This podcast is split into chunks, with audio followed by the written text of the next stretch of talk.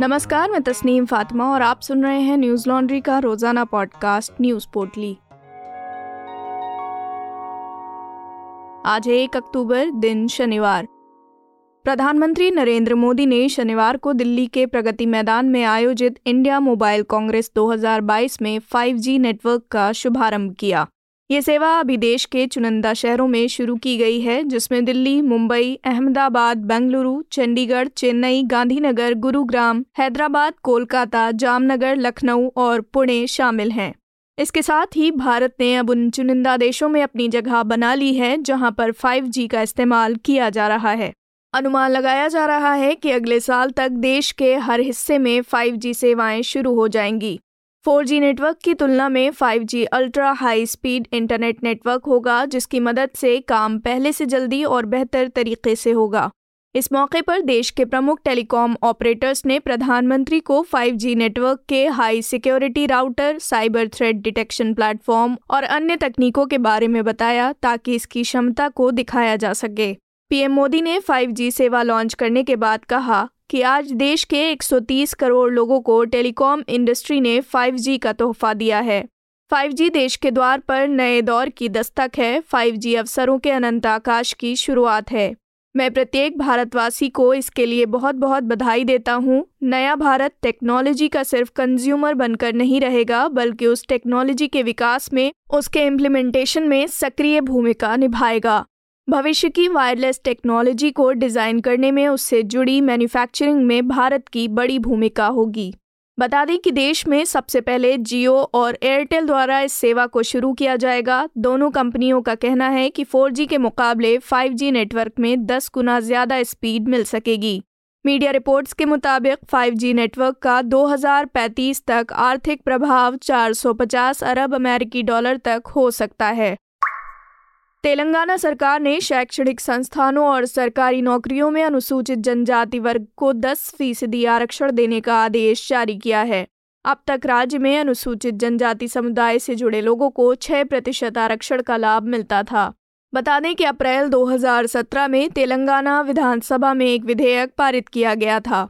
इस विधेयक में अनुसूचित जनजाति वर्ग को 10 फ़ीसदी आरक्षण देने का प्रावधान था विधेयक पर राष्ट्रपति की मुहर लगनी बाकी थी, जिसके लिए इसे केंद्र सरकार के पास भेज दिया गया था।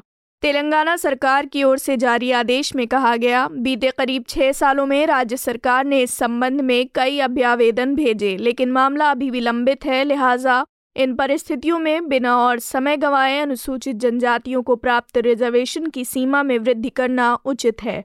आदेश में तेलंगाना सरकार ने कहा, तेलंगाना सरकार उपरोक्त विशेष परिस्थितियों पर विचार करने के बाद शिक्षण संस्थानों में दाखिले और राज्य सरकार की नौकरियों में अनुसूचित जनजातियों के लिए रिजर्वेशन की सीमा को 6 प्रतिशत से बढ़ाकर 10 फ़ीसदी करने का आदेश देती है।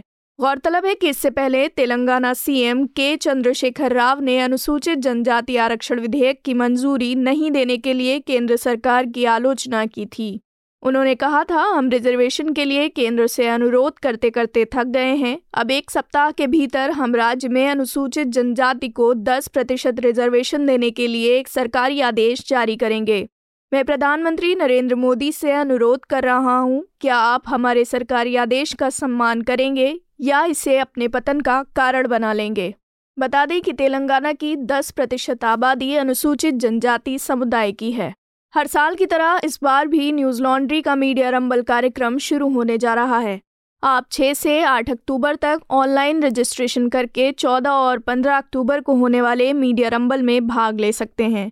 ये कार्यक्रम दिल्ली के इंडिया हैबिटेट सेंटर में होगा। इस बार के मीडिया रंबल में Shashi Tharoor, Sophie Zhang, Kanchan Gupta, Sucharita Tyagi H R Venkatesh, Meena Kotwal R J Sayema समेत कई अन्य लेखक, फ़िल्म निर्माता और पत्रकार भी शामिल होंगे। अगर आप न्यूज़ लॉन्ड्री के सब्सक्राइबर हैं तो आप इसमें मुफ़्त में भाग ले सकते हैं मीडिया रंबल रजिस्ट्रेशन के लिए www.themediarumble.com पर जाएँ।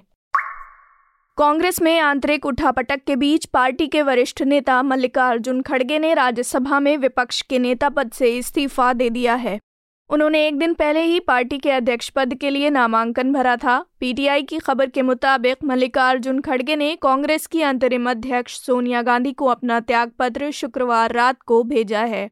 माना जा रहा है कि 80 वर्षीय खड़गे ने इसी साल मई में आयोजित कांग्रेस के चिंतन शिविर में घोषित एक व्यक्ति, एक पद की नीति के तहत ये कदम उठाया है। मीडिया रिपोर्ट्स की माने तो खड़गे के इस्तीफे के बाद राज्यसभा में विपक्ष के नेता का पद वरिष्ठ नेता पी चिदम्बरम या दिग्विजय सिंह को दिया जा सकता है। शुक्रवार को मल्लिकार्जुन खड़गे के नामांकन के बाद ये साफ़ हो गया कि कांग्रेस में अध्यक्ष पद का प्रमुख मुकाबला खड़गे और शशि थरूर के बीच होगा। मल्लिकार्जुन खड़गे कर्नाटक के दलित नेता हैं। वहीं कांग्रेस अध्यक्ष पद के तीसरे उम्मीदवार झारखंड के पूर्व मंत्री के एन त्रिपाठी हैं। मल्लिकार्जुन खड़गे के प्रस्तावकों में अशोक गहलोत, दिग्विजय सिंह ए के एंटनी अंबिका सोनी, मुकुल वासनिक और जी ट्वेंटी थ्री के सदस्य आनंद शर्मा, भूपेंद्र हुड्डा, पृथ्वीराज चौहान और मनीष तिवारी शामिल हैं। हैदराबाद गैंगरेप के मामले में जुवेनाइल जस्टिस बोर्ड ने पाँच में से चार नाबालिग अभियुक्तों को बालिग करार दे दिया है। वहीं एक को फ़िलहाल चाइल्ड कॉन्फ्लिक्ट विद लॉ की प्रक्रिया में रखा गया है। अदालत ने कहा कि नाबालिगों के अपराध की गंभीरता और उसकी प्रकृति को देखते हुए उन पर वयस्कों के रूप में मुकदमा चलाया जा सकता है। पाँचवें आरोपी पर लगाए गए अपराध के आरोप जघन्य नहीं है, वो भी नाबालिग है, इसलिए उसके साथ वही व्यवहार किया जाता रहेगा। बता दें कि ये नाबालिग असदुद्दीन ओवैसी की पार्टी एआईएमआईएम के एक विधायक का बेटा है। इस मामले में पुलिस पहले ही चार्जशीट दाखिल कर चुकी है। अपराध में शामिल छह अभियुक्तों में से एक को पहले ही वयस्क घोषित किया जा चुका है। अदालत ने कहा है कि आरोपी इस फैसले के खिलाफ हाईकोर्ट में अपील कर सकते हैं। मामला 28 मई का है, जब पाँच नाबालिगों समेत छह आरोपियों ने जुबली हिल्स के एक पब में पार्टी के बाद पीड़िता को घर छोड़ने के लिए मनाया। रास्ते में विधायक के बेटे समेत कुछ नाबालिगों ने उसके साथ कथित तौर पर दुष्कर्म किया। इसके बाद विधायक के बेटे ने ग्रुप छोड़ दिया। अन्य आरोपी जुबली हिल्स में एक सुनसान जगह पर गए और कथित तौर पर कार खड़ी कर पीड़िता के साथ बलात्कार किया। फॉरेंसिक टीम को कार से लिए गए सैंपल में आरोपी का डीएनए मिला है। करीब दो महीने पहले सौंपी गई अपनी रिपोर्ट में पुलिस ने पाँच आरोपियों पर पॉक्सो एक्ट और आईटी एक्ट के तहत मारपीट अपहरण और सामूहिक दुष्कर्म का आरोप लगाया है। आरोपियों में से सभी हैदराबाद के प्रभावशाली परिवारों से हैं और फ़िलहाल जमानत पर बाहर हैं। घटना के समय चार आरोपियों की उम्र 16, एक की 17 जबकि छठे आरोपी की उम्र 18 साल थी। अमेरिका ने भारत की एक कंपनी पर प्रतिबंध लगा दिया है। इस पाबंदी की वजह भारतीय कंपनी की ईरान के साथ हुई डील बताई जा रही है।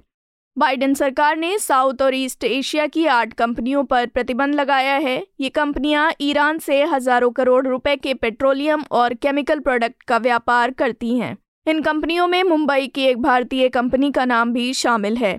तिबालाजी पेट्रोकेम प्राइवेट लिमिटेड नाम की इस कंपनी पर प्रतिबंध के साथ ऐसा पहली बार हुआ है जब अमेरिका ने ईरान के साथ डील करने पर कार्रवाई की हो। एनडीटीवी ने अमेरिका के ट्रेजरी विभाग के हवाले से लिखा कि यूएस की कार्रवाई हांगकांग, यूएई, चीन और भारत की कुछ कंपनियों पर की गई है जो ईरान पर अमेरिका के प्रतिबंध के बाद भी कुछ पेट्रोकेमिकल प्रोडक्ट्स खरीद रही थीं। बता दें कि मई 2019 तक ईरान भारत के मुख्य तीन ऊर्जा आपूर्तिकर्ताओं में से एक था। उसके बाद भारत ने अमेरिका द्वारा प्रतिबंधों के खतरे की वजह से ईरानी कच्चे तेल की खरीद बंद कर दी थी। अमेरिका का आरोप है कि भारतीय company Tibalaji Petrochem Private Limited प्रतिबंधित ईरानी broker Chemical Industries Investment Company and Middle East Kimia Parsco के ज़रिए करोड़ों रुपए के पेट्रोकेमिकल प्रोडक्ट खरीद रही थी। बता दें कि इस पूरे मामले पर भारतीय अधिकारियों या तिबालाजी की ओर से कोई प्रतिक्रिया नहीं आई है। आज की पोटली में बस इतना ही। अगले सप्ताह होगी मुलाकात खबरों की नई पोटली के साथ। नमस्कार।